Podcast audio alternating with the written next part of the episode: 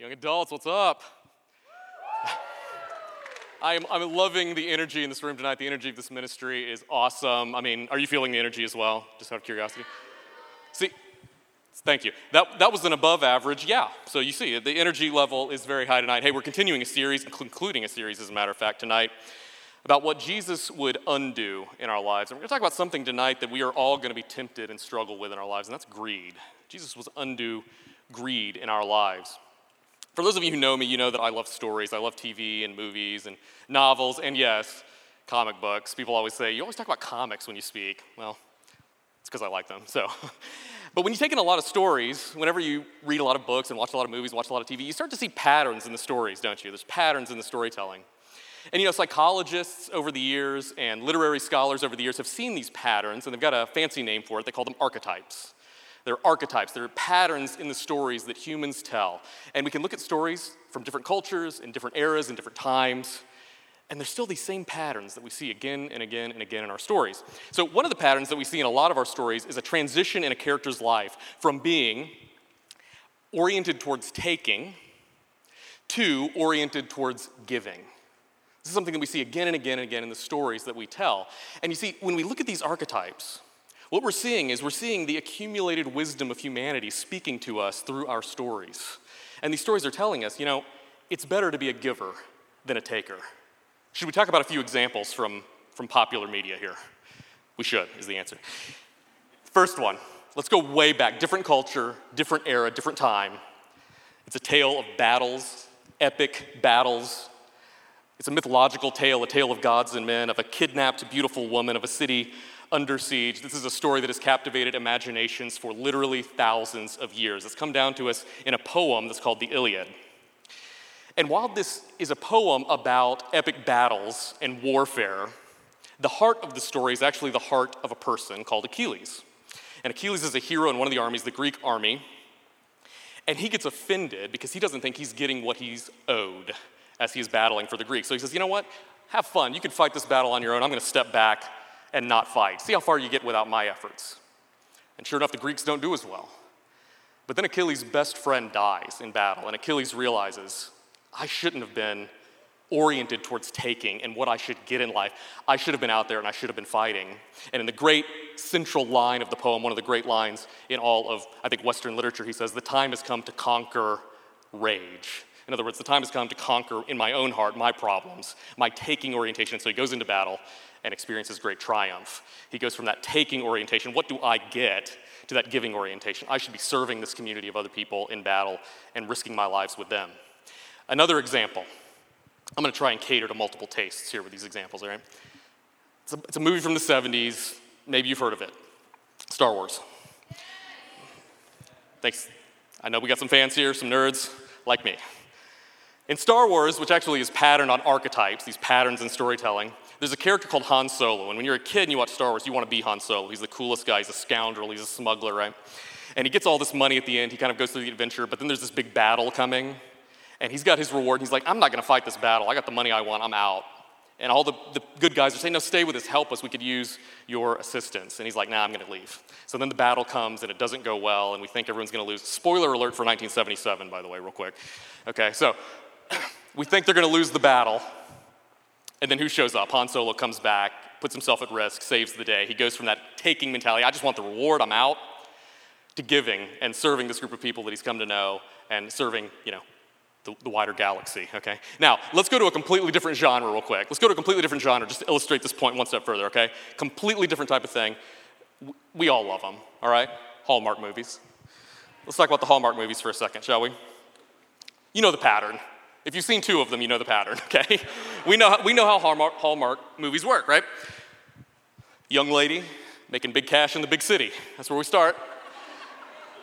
From there, we travel to small town. Can't make as much money, can't, can't get as much, but there's community there, and you can serve that community, and there's meaning there. This is the pattern, right, of the Hallmark movie. It's the pattern of going from a taking orientation in life to a giving orientation in life. We see it again and again and again in our stories. This is, like I said, the accumulated wealth of humanity saying, you know, it's actually better to live life giving than taking. Jesus and his followers in, in the Jesus movement made this explicit in their teachings. We can look at so many passages on this theme, but I want to look at, look at one in particular about Jesus interacting with a person and telling a parable. And you'll find this particular story in Luke chapter 12 if you'd like to follow along with me. Luke chapter 12. I'm going to read from the New Living Translation. If you're pulling it up on your phone, you'd like to follow along with that translation, it'll be NLT, and then, of course, we'll have it on the screen if you'd like to read it up there. So, again, Luke 12, 13. Jesus is in a teaching scenario, and in the midst of him teaching, it says in verse 13, then someone called out from the crowd, Teacher, Please tell my brother to divide our father's estate with me. A reasonable request. We've got a brother here. He's not going to, it seems, get any of his father's estate. He may be out on his own. He's not sure what he's going to do. And he knows that Jesus teaches loving people and taking care of people. And so he thinks, well, Jesus will tell me, and eh, tell my brother to split the estate. So Jesus replied in verse 14, Friend, who made me a judge over you to decide such things as that? He says, You know, I don't really have the authority, quite literally, to make this decision. I don't really know what's going on there. But Jesus turns this into a teaching moment related to desire, desire that it gets out of control, things that we might call greed. Verse 15, then he, Jesus, said, Beware. You say beware about things that are a clear and present danger. He says, Beware. Guard against every kind of greed. So, certainly, this brother who's, who's hoarding the wealth should beware of this greed. But also, this, this other brother who's preoccupied with getting this money needs to beware as well, because he could go astray. And notice Jesus says every kind of greed. You can be greedy for all kinds of things, can't you? You can be greedy for money, you can be greedy for time, you can be greedy for possessions.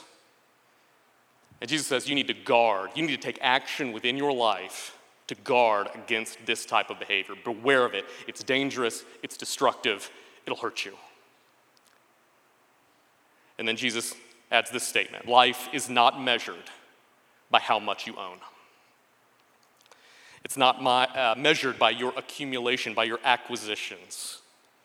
The measure of our lives, we know as we read the scriptures, is made very clear actually. It's our relationship with God Himself our love for God, our love and service for Him and the people around us. That's how life is measured. It's not measured by the accumulation of things or money. Then Jesus transitions here into a parable, verse 16. Then he told them a story. A rich man had a fertile farm that produced fine crops. He said to himself, What should I do? I don't have room for all my crops. Then he said, I know, I'll tear down my barns and build bigger ones. Then I'll have room enough to store all my wheat and other goods, and I'll sit back and say to myself, My friend, this guy not only talks to himself, he, he calls himself his friend. It's kind of weird guy. So sit back and say to myself, My friend, you have enough stored away for years to come. Now take it easy. Eat, drink, and be merry. So let's see what God says to this guy.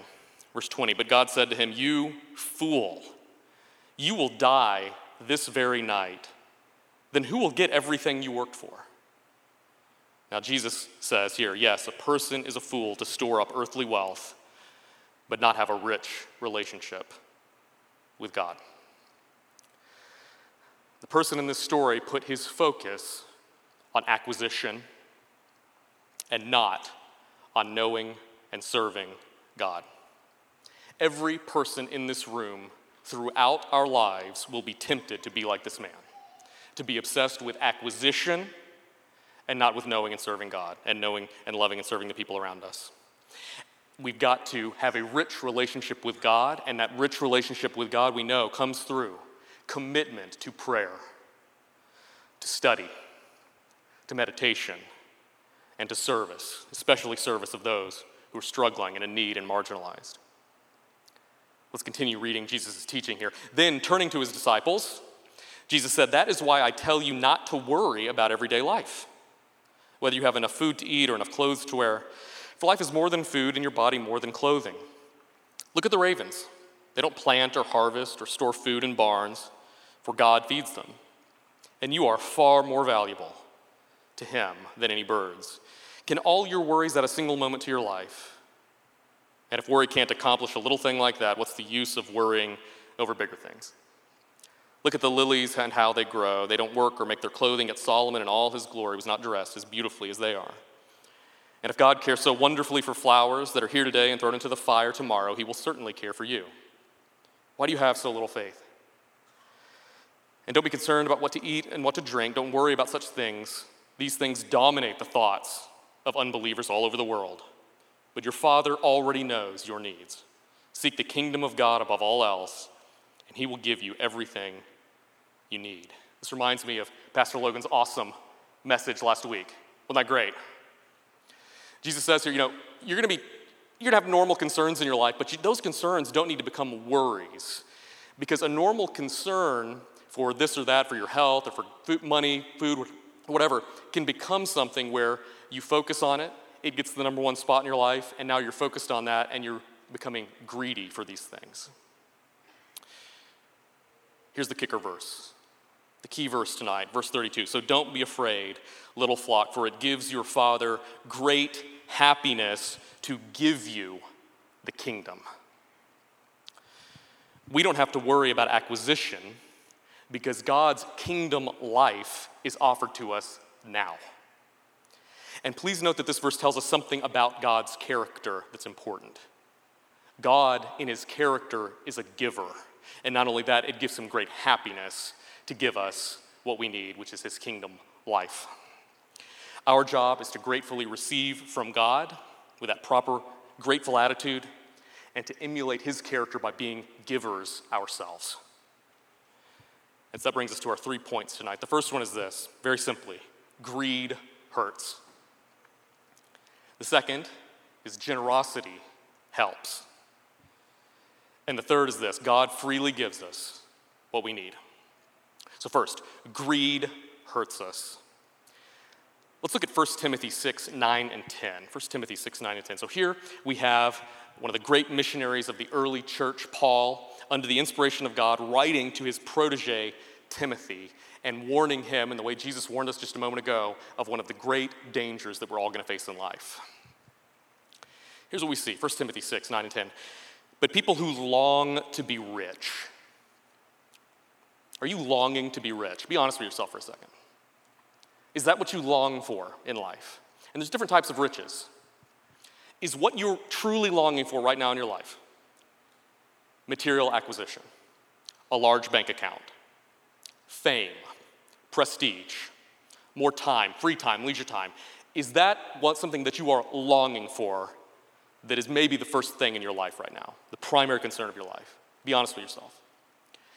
People who long to be rich, the Bible tells us, fall into temptation and are trapped by many foolish and harmful desires that plunge them into ruin and destruction. These desires beget other desires, beget other desires, and that leads us ultimately to ruin and destruction. Please remember, God doesn't tell us not to sin and not to be greedy because He doesn't like it, just arbitrarily. He, he tells us not to do this because it hurts us. And He says, don't be trapped by all these foolish and harmful desires that ultimately are going to hurt you. Don't long to be rich, long to know God, long to serve God, long to love the people around you. Verse 10 For the love of money is the root of all kinds of evil. And some people craving money have wandered from the true faith and pierced themselves with many sorrows. Greed is harmful, it hurts us. First of all, it's worth noting that greed can never be satisfied. If you're greedy for anything, you're never going to be satisfied. Solomon, a wildly wealthy king of ancient Israel, who Jesus alluded to in his teaching that we read, and, and someone who was so rich, he made the, the community of Israel so rich that the Bible says that silver in his reign was like pebbles in the street. That's how wealthy Solomon became. But he was also known for his enormous wisdom. He'd asked God for wisdom, and God had granted it to him. And in the book of Ecclesiastes, a fascinating book by Solomon, we read this. Put it very simply those who love money will never have enough. If you love anything more than God, you're never going to have enough. You can't be satisfied with these things. Only God satisfies us. More recently, John D. Rockefeller, another wildly wealthy individual, famously observed that the amount of money needed to make someone happy was does anyone know this? What did John D. Rockefeller say? What, what amount of money makes someone happy? Does anyone know? Two billion. Excellent guess. Excellent guess. That's not what he said, though. Yep, that's it. $1 more. $1 more. Just a little bit more is what you need to make yourself happy. Someone, was that Jared? Did you that? Someone give him a dollar, by the way. So, I would, but I don't, I don't carry cash. So it's, but someone give him a $1 more, make him happy. No, we get the point that John D. Rockefeller made, don't we? You're never happy with money. You could always use more. Take it from people who have enormous quantities of money. They know. Now, greed also makes us miserable. When greed or anything takes the top spot in our lives, so this, this desire for whatever that gets out of control, when it takes the top spot in our lives, that means by definition, God is no longer in the top spot in our lives. And see, God's ways and following God is what's actually best for us in life. And so, if God is not in the top spot, but acquisition is, is of any kind, we start serving the acquisition more than we serve God's ways. And we will depart from God's ways, which are best for us, in order to acquire more. And that is by definition going to hurt us. And not only will it hurt us, and please understand this, if you have an attitude of wanting more, you're going to hurt the people around you too, guaranteed. This is not simply an internal problem. You're going to neglect the people around you. You're going to hurt the people around you if you're always wondering about what you can get. To put even a more fine point on this, we could say that greed is something that makes us depart obviously from what we were actually made to do in life. It, it just violates our purpose of existence to love God and love the people around us. When greed is number one, when acquisition is number one, we depart from that we only hurt ourselves and the people around us. But God doesn't want us living those types of lives lives of greed, destruction, and sorrow. So Jesus undoes greed. And as I often teach, you know, it's not enough just to give up a bad behavior, right? You can't just say, okay, I'm not going to do this anymore. I teach this at school, I teach this here. You, don't say, uh, okay, this behavior, I'm going to stop doing this, I'm going to stop. That doesn't work. You tell yourself, stop doing this, stop doing this, stop doing this. What do you do? Same thing. Keep doing it, same thing. So you've got to replace the unhealthy behavior with a healthy behavior. And so Jesus, if we'll let him, comes into our lives. He undoes greed and he cultivates generosity. He makes us more like him because it makes God happy to give to us. That's our second point tonight. Generosity helps us and the people around us. Generosity helps. You know, the Bible tells us that Jesus said it's more blessed to give than to receive. Famous, famous quotation. It may interest you to know that quotation is not actually from the Gospels. That's actually from the book of Acts. Paul quotes Jesus uh, from the traditions that Paul received when he was trained, but it's not actually in the Gospels. But that was the tradition uh, of the teaching of the early church was that Jesus, one of his teachings was, it is more blessed to give than to receive. We've often heard this. Now, of course, he's not saying there's something wrong with receiving. Got, we do have to be receivers a lot of the time, don't we? We certainly have to receive from God. We can't do things on our own. We need to receive wisdom and power and, and help from God. We need to receive help from the people around us. We should receive all that gratefully, but it's more blessed, it's more happy to be giving oriented than taking and receiving oriented. And you know, there are many, many ways that we can give in our lives. We often talk about money, and, and that's important. We should talk about that. We're going to talk about that in a moment. But there's other ways that we can give. We can give up a little bit of the time, the leisure time that we cherish, to do something good for somebody. One of the most challenging quotes I've ever heard, I often state it when I'm teaching and lecturing. Brace yourself, because this, this one stings, okay? This one really hurts. Life isn't short, we just waste most of our time. I, I, I reiterate this whenever I teach, if only for myself to remind myself life isn't short. We just sit around and waste most of our time. We have a lot of time that we could be giving to do something of value for the kingdom in the world. Time that we could use to help the people around us. We can give of our energy, of our efforts, of our labors. We can work, quite literally, to help people. And then, of course, my, my topic that I always come back to we can give of our words. You may not have much time that you can give. You have family and work responsibilities that you can't depart from. You may not have much in the way of money or even energy to give, but we all can be richly generous with the way that we speak to the people around us. This is a way that we can be generous people in our lives. There are people around us who never hear kindness in words, they never hear kindness. You can be the person who says something kind to those people. It costs us basically nothing to say kind words to other people. And we need to be more generous, most of us, I think, with our words. Also, of course, we can give with our finances. And you know, giving to help others is not only helpful to those people who receive what we give, and it not only glorifies God, but let me just tell you this it's also immensely satisfying. Giving of your time, your efforts, your finances to do something big in the world, to do something helpful in the world, that is one of the most satisfying, one of the most happiness giving things you can possibly do with yourself. Giving cultivates happiness. Are you struggling in life right now? You're you struggling with satisfaction, with sadness? Look for some opportunities to be giving. And you'll see that there's more happiness, more satisfaction in your life as you do that. Again, one of the most immensely satisfying things you can possibly do is look for opportunities to be giving and then grasp those opportunities. You know, in church, we'll soon have an opportunity here at High Street. So if you're not a High Street member tonight, this is, this is not, this section here is not for you specifically, but for those of us who are High Street members or regular attenders at High Street, we've got the missions conference coming up. And that means we're going to have an opportunity to commit to giving something to missions around the world in the coming year. To give whatever we can give so that, quite literally, children's lives can be saved around the world. People have clean drinking water. People can have something to eat. People can have schools to go to. And people can hear the good news. People who may never hear any good news at all, they can hear the good news that there is a God, that that God loves them, and that they can have a relationship with that God. And so I challenge you, if you're here in you're regular Tinder High Street or a member High Street, that you would be very seriously considering what you might be able to give. It doesn't have to be much. Give a dollar every week.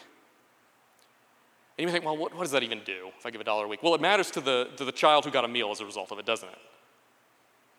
It may not feel like much to you, but it can go a long way. God can multiply what we give. We've got an opportunity coming up as a church to be generous. We should grasp that opportunity because it'll do big things in the world. Our final point tonight is this one God freely gives us what we need. God's nature is to give. The creation that we live in, this phenomenal world, is a gift. Our lives are a gift. Look through the stories in the Bible. Story after story after story is God giving. He plants a garden in Eden with delectable fruits and satisfying work that the first humans can engage in. He gives them those things. He gives them satisfying work, satisfying food, a paradise in which to live. When they depart from his ways, does he stop giving? No, he continues to give. He makes them clothing. They make themselves these ridiculous, you know, leaf clothes. He comes in and gives them the durable clothing from animals. We see the children of Israel in the Bible laboring under bondage, under slavery. God gives them a path to liberty. God gives them land. And on and on and on it goes. One of the most poignant stories in all of the Old Testament. Abraham goes to sacrifice his one and only son, Isaac. And as the knife is raised, an angel says, Stop it. Don't do that. And then, in, in the place of Isaac, a ram that God had miraculously provided is slain. And Abraham calls that place God will provide. He calls that place God will provide. God will provide the sacrifice. God gives the sacrifice that's needed. You can go through all the story of the Bible. Every story can be viewed as a story of God giving.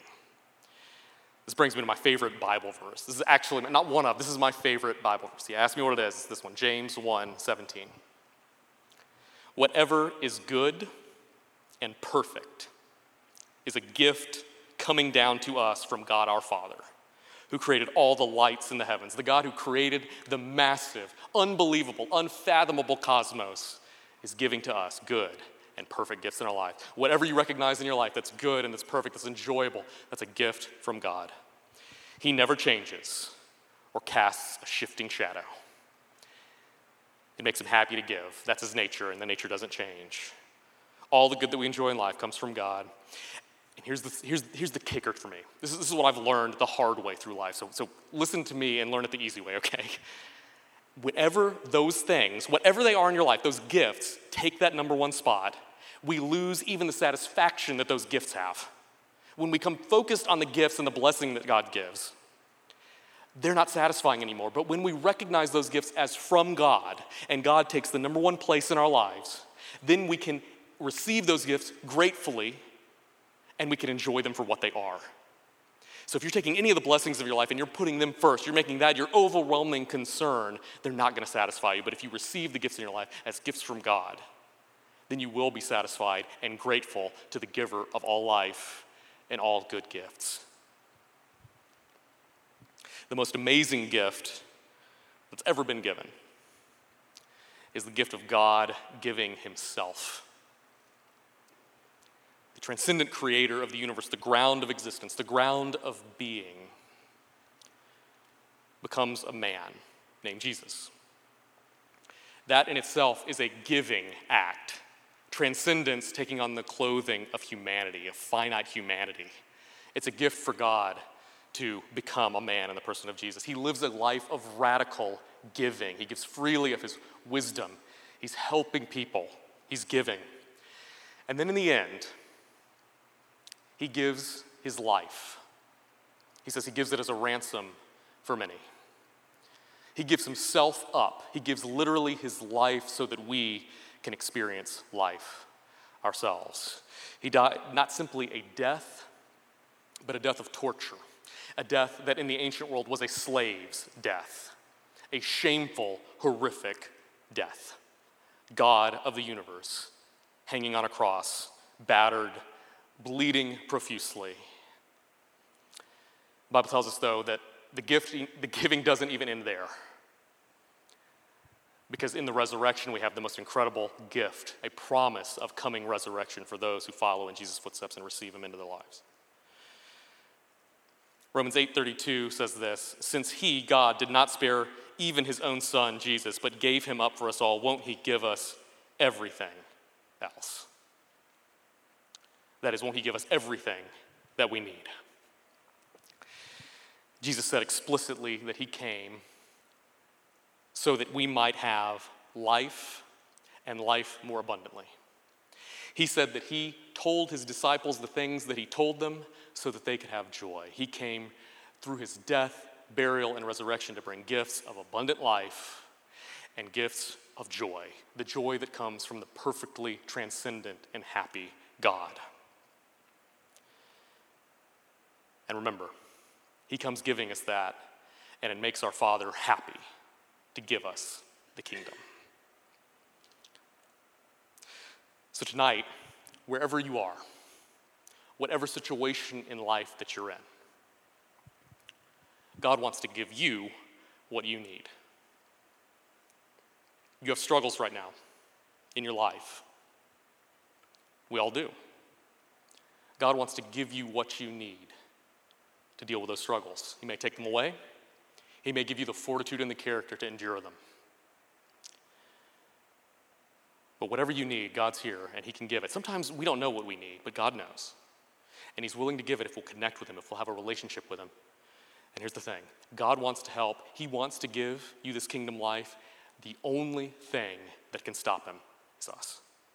We're the only thing that gets in the way. He's not going to force His good gifts upon us. We have to have an open heart. We have to swallow our pride. We have to make ourselves a little uncomfortable and receive it. But if we will, He'll give and He'll be happy to do it. Maybe you're here tonight and you need to receive cleansing from a destructive behavior in your life. Maybe you've got a behavior that you see in your life and you know that, that it's hurting you and it's hurting the people around you. You know, God wants to give you a pathway out of that. He wants to give you a more abundant kingdom life. Makes him happy to do it. We'll have a moment of invitation here coming up real soon. And I challenge you if you've got something going on, God wants to help. We're going to have an open altar here. And you can come, you can pray with somebody, you can pray on your own, you can do whatever you need to do. But you come to God and you say, God, I know that you want to give me a pathway out of this to pave for that I've got.